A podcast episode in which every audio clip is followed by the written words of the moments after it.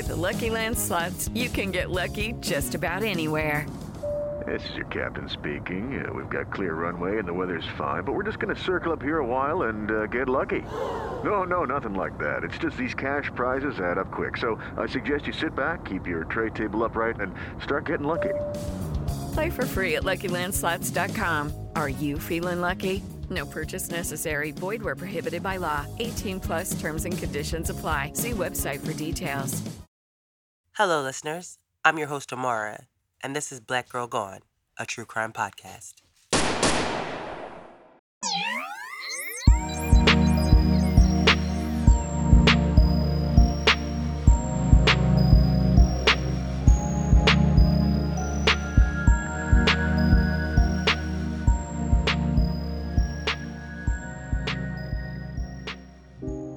On this episode of Black Girl Gone, we tell the story of Tamala Horsford, a 40 year old mother of five from Cummings, Georgia. On the night of November 3rd, 2018, Tamala went to a sleepover at the home of a woman she had become friends with. The next morning, Tamala was found face down in the backyard of the house. She was dead. Police ruled her death an accident, but her family did not believe it. What happened to Tamala that night? Accident or murder? This is Tamala's story. When the story of Tamala Horsford's death started spreading all over social media again last year, it was the first time many people had heard about this story. However, before most people had ever even heard this story, Tamala's death had been ruled an accident and the case was closed. But in 2020, the public began showing renewed interest in not only the deaths of black people at the hands of the police, but they also started showing interest in stories involving the murders or suspicious deaths of black people where white people were either directly involved or suspected of being involved. Now, people's interest in these cases wasn't because there was a lynch mob, you know, searching for white people that have killed black people. It was more about the way in which the justice is applied in these cases. It's about how the police treat the victims versus the perpetrators or suspected perpetrators in these crimes. There's a difference between, you know, the police shooting unarmed black people and black people being killed by a non-black person, even if it's a hate crime, because people expect the police to protect them, not kill them for reaching for a wallet. But make no mistake about it, the issue that creates a culture in which black people are treated poorly by police works the opposite for white people. And so when a black woman dies in a home while at a party with all white people in a town that was all white for decades and is known for its racial animosity, people want to know why and they want to know how. So, who was Tamala? Well, Tamala St. Jour was born on October 10th, 1978, in St. Vincent and the Grenadines, and that's a small island that's in the Caribbean. Tamala's parents had two girls, Tamala and her sister Summer. And the family lived in St. Vincent and the Grenadines until 1989. Tamala was 11 years old when her family moved to the Bronx in New York. Now, there isn't much public information about Tamala's life after Tamala and her family moved to the Bronx. But she met her husband, Leander Horsford, in Florida. He had a daughter from a previous relationship, and after the couple married, Tamala and Leander had five sons. Leander's job is what would eventually bring the couple to Georgia, specifically Cummings, Georgia. And it was a small, predominantly white town that is not exactly known for its diversity. But the Horsfords, they quickly adjusted to their small town southern life. Tamala spent her time volunteering at her son's school and transporting them to and from various after school activities, including, you know, little league practices and games. The people that knew Tamala said that she was a warm, caring person, and that is probably what drew people to her in this new town. Tamala was the life of the party. She was charismatic and she was a person who loved to laugh. And so, despite being one of the very few black people in Cummings, Tamala quickly makes friends with the other moms whose children played football with her sons. By 2018, her family, you know, Tamala and her family were living happily in Georgia. The boys were growing up, and her stepdaughter, who Tamla had raised like her own child, was an adult and was, you know, starting her own life. In the fall of 2018, one of the friends Tamala had met through her son's football team was having a 45th birthday party. Now, the party was going to be what reports say was an old school pajama party and sleepover. And the party was for Jean Myers, and it was going to be hosted at her home. On November 3rd, 2018, Tamla prepared to go to the party at the home of her friend Jean. Now, according to reports, the women were supposed to arrive at 7 p.m., and at least that's what the invitations had said.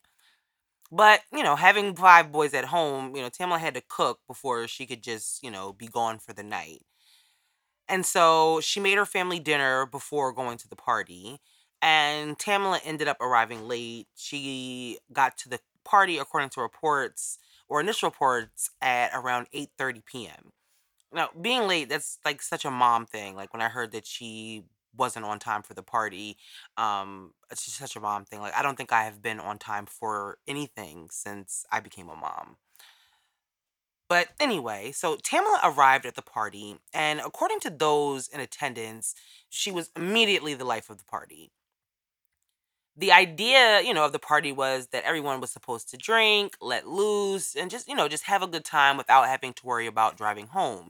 And so that was the purpose of everybody staying the night, or at least most people staying the night. Now, Tamala, once she got there, she changes into her pajamas. She had uh, decided to wear this white, like onesie paj- pajama set that had uh, paw prints on it. And she had brought a bottle of tequila with her. And reports said that it was intended as a gift for Jean for her birthday. It was a bottle of tequila from Mexico. Now, most of the women at the party were women that Tamlin knew through football, but there were apparently a couple of the women that she did not know. So, according to the people at the party, Tamala was drinking the tequila that she had brought because although it was intended for Jean, Jean said that she didn't drink tequila, which apparently Tamala didn't know. And, you know, while all the women say they were heavily drinking that night, they indicate that Tamala was the only one that was drinking the tequila. Now, this party was supposed to be ladies only. However, Jean's boyfriend Jose and the husband of one of the other party attendees decided to stay and watch the football game. Now, while the women stayed upstairs and drank and ate, the two men watched football in the basement of the home, which was a finished basement.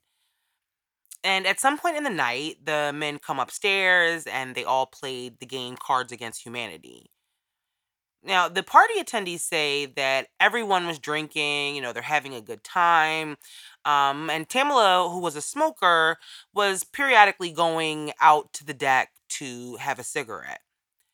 Um, there are multiple pictures from that night, and they appear to show a very happy Tamala, um, you know, just enjoying a night with her friends. There's also video from that night, and in that video, Tamala doesn't appear to be overly intoxicated people at the party also said that Tamala didn't appear to be that drunk.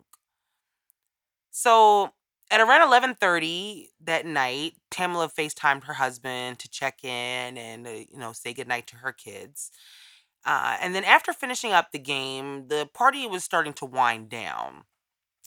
Now, all of the women at the party weren't planning to spend the night.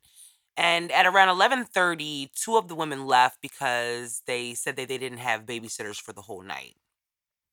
Now, the rest of the guests stayed up, but around 1 a.m., people started to trickle off and go to sleep.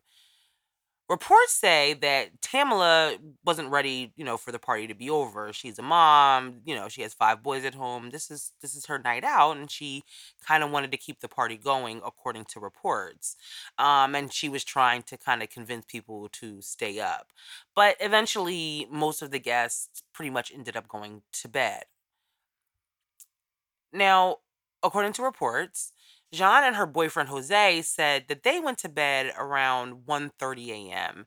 and that Tamala and another woman named Bridget were still awake. Now, uh, Bridget said that she stayed till about 1:47 a.m. and then she left. According to Bridget, who is the last person to admit seeing Tamala alive, she said that when she left, Tamala was sitting on the couch eating a bowl of gumbo and that she said she was going to go out and smoke another cigarette before heading to bed. Now, the security system in the home seems to be able to confirm Bridget's story that she left at 1:47 a.m. because there is a chime of the front door opening at that time. But no one else admits seeing Tamala again that night. Now, the next morning, Jean's aunt, uh, whose name is Madeline, also lived in the home.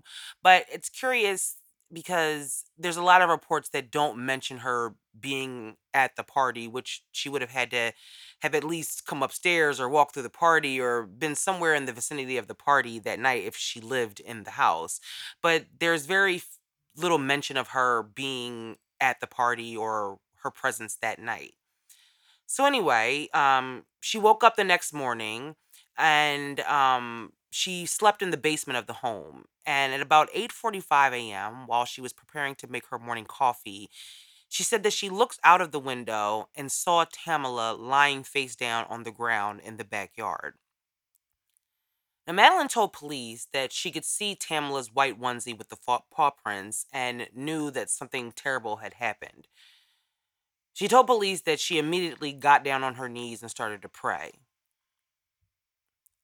She said she then went upstairs to tell Jean and Jose, you know, what she had just found in the backyard. Now, she allegedly says to Jean that, quote, something is wrong with your friend from the islands.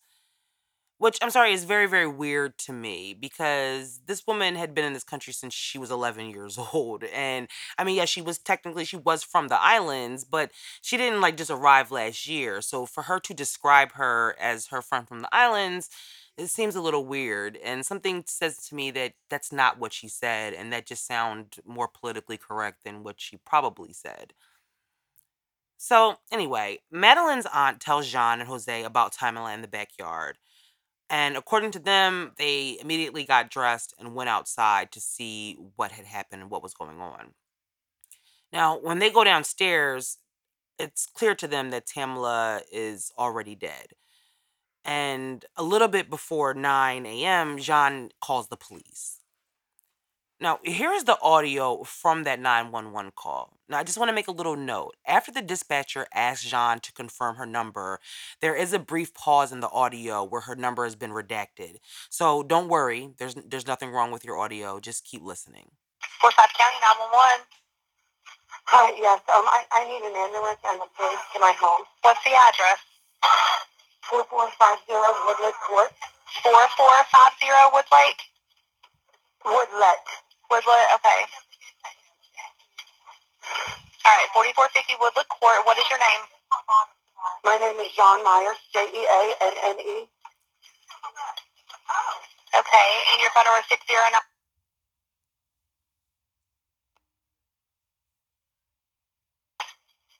Yes. Okay, what's going on?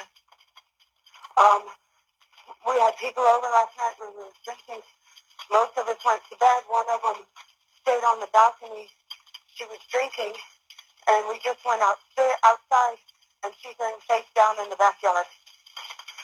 It looks like me. I'm guessing maybe she fell off the balcony, but she's stiff. Okay, is she breathing? I, I don't. I don't know if she's face down. Okay. How, how old is she? I'm 41. Here, hold on. So, as you can hear in the audio, Jean is already attempting to create a reason why Tamala is dead. Now, I'm not going to play the entire 911 call because it's about seven minutes long. But if you do want to hear it, it's on YouTube. So just search Tamala Horsford 911 call. So after Jean speaks to the dispatcher, she gives the phone to Jose. And Jose tells us the dispatcher that Tamala isn't moving. The dispatcher asks if he sees blood, and Jose Jose's response is that he's not sure if he should move her, you know, to see if there was blood underneath of her. The dispatcher then asked Jose to check and see if she was breathing, because apparently no one had attempted to see if Tamala was still breathing. Now, they mentioned that she was drinking a lot and they think that she possibly had fallen off the balcony. But what strikes people the most about this call is the calmness they both display. Like they seem very matter of fact while they're telling the dispatcher about what, you know, could have possibly happened to Tamla. Sick of being upsold at gyms?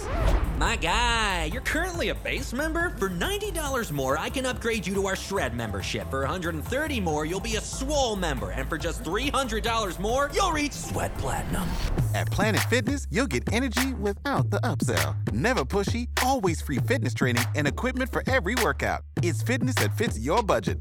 Join Planet Fitness for just $1 down and $10 a month. Cancel anytime. Deal ends Friday, May 10th. See Home Club for details. So, 15 minutes after calling 911, police arrived at the scene. Now, the officers determined immediately that Tamla was already dead, and so they told the EMTs that they didn't need to come to the scene.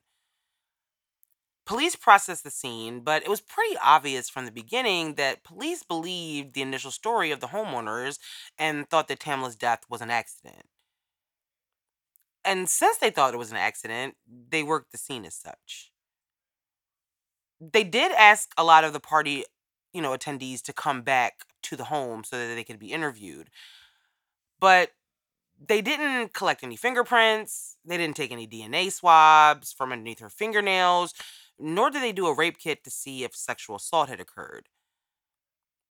The lead detective, however, does note that the position of the body is odd, and he applies it as weird that she's face down from a fall.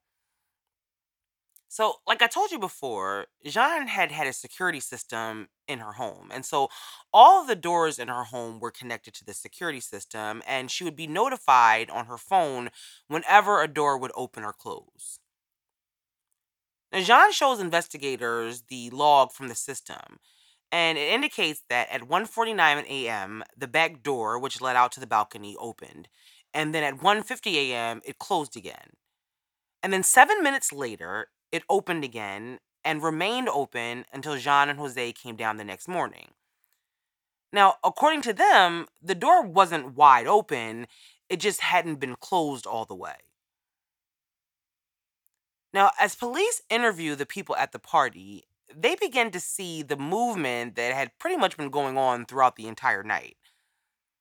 So, after Bridget left at 1:47 a.m., the next guest to leave the house was a woman named Marcy. Now, Marcy left the home at 4:10 a.m. and she told investigators that she left at that time because she needed to be at work. At 7:45 a.m., another guest, Paula, leaves. And then 45 minutes later, at 8:30 a.m., Stacy and her husband Tom, who was the other guest at the party, they also leave. And then so does Jennifer, whose husband who had dropped her off and picked her up at the party. Now, it's reported that Jean's security system also had surveillance cameras, but they were coincidentally not running that night. So, Tamala was officially pronounced dead two hours after police arrived on the scene. Tamala's body was sent for an autopsy, but police continued to work this case like it was an accident. And the medical examiner in Forsyth County would ultimately confirm the police's theory. They ruled her death an accident. The ME said that Tamala had a blood alcohol that was nearly three times the legal limit. And they also said that she had weed and Xanax in her system. Now, people at the party had told police that Tamala was smoking weed at the party, but she had been asked by Jean to stop because of Jose's job. Police also said that they had found rolling papers in Tamla's purse. Now, the ME ruled her death an accident, and they cited that intoxication likely played a role in her fall. They also used the discovery of an unlit cigarette on the porch, as well as the security camera, I mean, the security doors opening and closing, as further justification that this was, you know, an accident and that she fell. Now, despite the fact that people at the party had said that Sam Tamla didn't seem that drunk, the ME and the police concluded that Tamla was so drunk that night that she went outside at 1:57 a.m. to smoke a cigarette and then fell to her death. On February 19th, 2019, the Forsyth police closed Tamla's case. Now, people who were close to Tamla were suspicious from the beginning that Tamla's falling to her death, it just didn't seem right. Now, yes, Tamla was the life of the party, and she may very well have turned up that night, but sloppy drunk, she was not. People at the party told police that she didn't appear to be that drunk, so why would she just fall? Now, when the autopsy comes back, the questions about what really happened to Tamala only deepened for her family and friends. The ME said that Tamala had sustained injuries that were consistent with a fall. Now, the balcony that Tamla fell from was about 15 to 20 feet high. It was a first floor balcony. Now, it looks like a pretty far fall, but it doesn't look like the kind of fall that would kill you. Tamala had blunt force trauma to the head, a broken neck, a dislocated wrist, and she had a laceration in her heart, scrapes and bruises on her face and fingers, and cuts on her arms and legs. Now, how would Tamala have got cuts on her arms and legs when she was wearing long sleeve fleece pajamas? She dislocated her wrist and broke her neck? How? Now, photos from the scene do not show any bushes, any bushes, any branches, any rocks, anywhere near where her body was found. It was really just it was just open grass. Now, there was a line of mulch that bordered the home, but Tamala's body, even if she had fallen on her own, had landed beyond that point. And so there was no indication that the body had moved. She was also found face down. Now, how did she fall and land face down? None of these questions have ever been answered. Now, the autopsy had also found Xanax in her system, but the people in Tamala's life said that she did not take Xanax. Tamala's family was never given the autopsy photos, and so they had to rely on the report that was given to them to get some insight into what happened to Tamala. The police theory of the case was not believable to Tamala's family. There were multiple things that were not adding up to them, including statements made by the lead investigator, Mike Christian, to Tamala's father. Now, Detective Christian, in the early days of the investigation, had initially told Tamala's father, Kurt St. Jour, that Tamala's fall was a ground fall, meaning that she did not fall from the balcony. Now, in the initial police report, it does state that when detectives spoke to Tamala's father, that they told him that their initial theory was that Tamala had tripped over the landscaping and fallen over and died. Now, that story quickly changed, probably because they knew that that didn't make any sense. So they then introduced the theory that she had fallen from the balcony. And Detective Christian later admitted that he did tell Kurt this and that it was a mistake to tell you know, her father that so early on in the investigation. But was it a mistake? Or did the evidence initially not mess, you know, mesh with her falling from the balcony? Now, Tamala's family and friends began to publicly question the police's investigation and stories of the people that were in attendance that night. Tamala's story began to gain some traction on social media when the picture from that night began to circulate people became immediately drawn to the story about the only black woman at an all white party in Georgia dying mysteriously. One of Tamala's closest friends became the driving force behind the first social media campaign to bring awareness to what happened to Tamala. The way the investigation had been handled from the moment police, uh, you know, police arrived was widely criticized.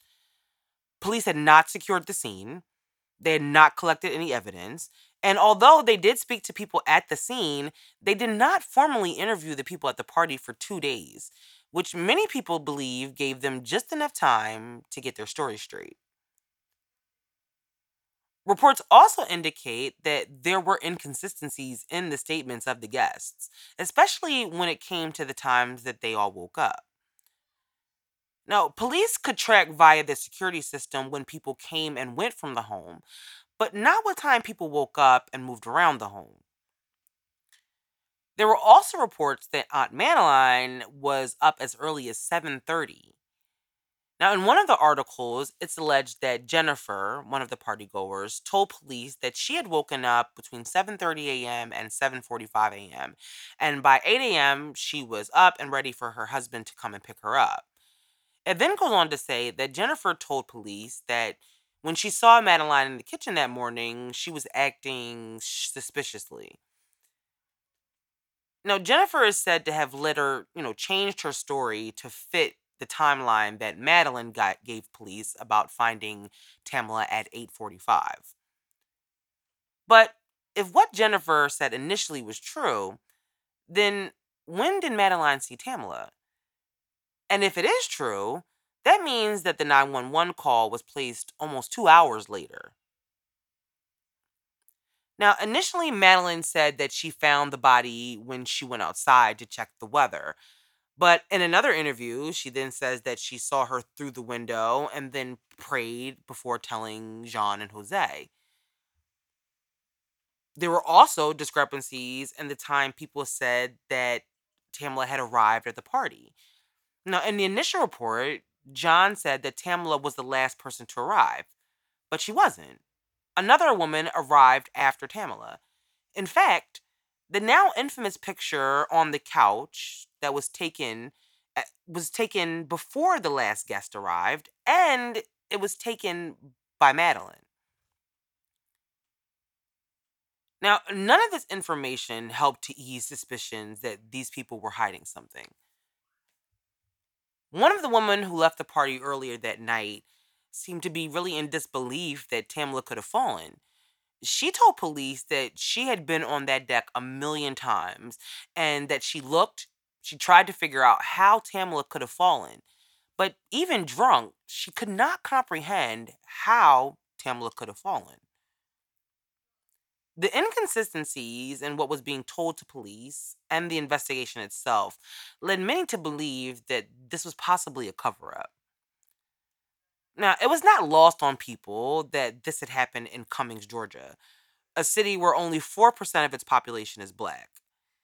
Cummings had been widely known as a place where white supremacists would gather. And Cummings was for years an all white town that shunned the idea of racial mixing. Now, as time had gone on, more black people had moved to the area, but the racial tension that has existed there for decades was and always is kind of bubbling at the surface. And so people couldn't help but question whether or not the police would have handled this case the same way if things were reversed. If a white woman had died mysteriously in a home with all black people in a predominantly black neighborhood, would they have treated it the same? Now, in the months following Tamala's death, her family and friends did all they could to bring attention to her case via social media. But more than just the racial history of Cummings, there were questions about the relationships that existed between law enforcement and some of the people at the party. Jose had been a probation officer and currently was working as a pretrial services officer. Now, it's more than obvious that Jose potentially had relationships and knew the police that were investigating Tamala's death. I mean, this isn't some huge city with some large police force. And so as interest grew, the people who attended the party, they ended up receiving death threats. And eventually, some of them sued one of Tamala's most vocal supporters, saying that she had put them in danger by accusing them of having something to do with Tamala's death and releasing their names, addresses, and pictures. But the case was ultimately dismissed. In December 2018, Jose was fired from his job as a pretrial services officer after he was caught trying to access files related to Tamala's death. Now, Jose's behavior only made him look even more guilty to the public. But despite the social media efforts on behalf of her friends and family, once police closed the case in February 2019, Tamla's story began to fade from the headlines. But last year, however, people reignited their interest in Tamla's case. Once again, the picture of the only black woman at the all white sleepover who wound up dead started circulating, and this time it caught the attention of several celebrities, including 50 Cent, T.I., and Kim Kardashian, who all tweeted in support of a new investigation. On June 5th, 2020, the lawyer for the Horsford family sent a letter to them stating that he had concluded their independent investigation of Tamla's death.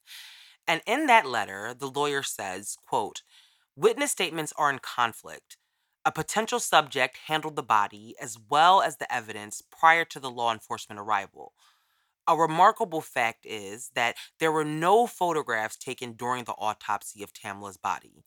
This had been done at someone's directive because such a practice is unheard of. Unquote. The letter also states that there's a strong possibility that Tamla was murdered.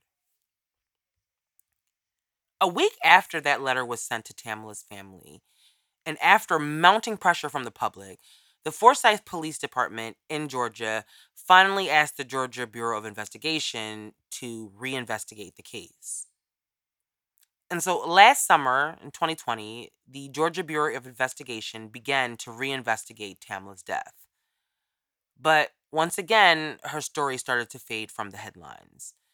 You know, like most things on social media, people kind of moved on to the next thing. But Tamla's family and friends hoped that the GBI investigation would give them answers and justice. But sadly, it didn't. A little over a year after they reopened the investigation, the GBI concluded its investigation into Tamla's death. On July 26, 2021, the GBI announced that it will not be filing charges in the case and that they agreed with the initial findings that Tamla's death was an accident. Once again, Tamla's family has been left with more questions than answers, and they do not accept the findings of the GBI. They do not believe that Tamla's death was an accident, and they have vowed to continue their fight for justice. It has been almost three years since Tamla went to a birthday party and never came back home. There are still many unanswered questions about that night and what exactly happened to Tamla. There are things that just don't make sense. And Tamla falling off the balcony that night is one of them. And forgotten in all of this is the fact that Tamla was a mom. She had six children, including her stepdaughter, who, in the fall of 2018, was pregnant with what would have been the Horsford's first grandchild. If I'm being honest, I usually don't give my opinion too much on the cases that I cover, but I don't think Tamla's death was an accident. The injuries she sustained seemed extreme for someone who fell.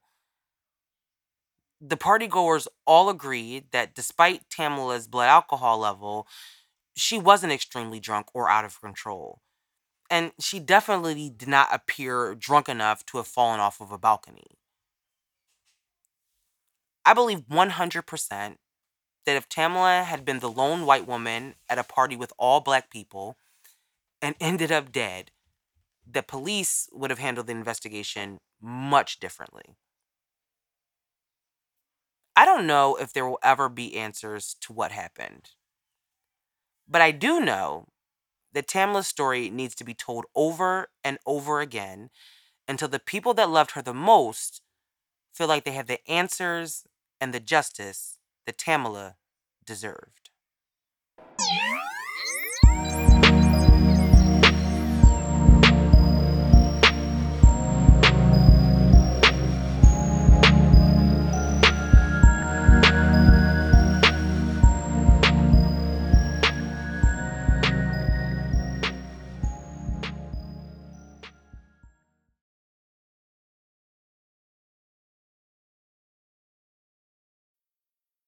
When it comes to weight loss, no two people are the same. That's why Noom builds personalized plans based on your unique psychology and biology. Take Brittany. After years of unsustainable diets, Noom helped her lose 20 pounds and keep it off. I was definitely in a yo yo cycle for years of just losing weight, gaining weight, and it was exhausting.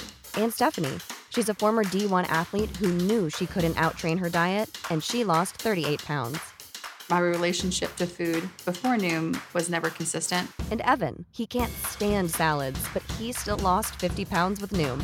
I never really was a salad guy. That's just not who I am. Even through the pickiness, Noom taught me that building better habits builds a healthier lifestyle. I'm not doing this to get to a number, I'm doing this to feel better. Get your personalized plan today at Noom.com. Real Noom users compensated to provide their story. In four weeks, the typical Noom user can expect to lose one to two pounds per week. Individual results may vary.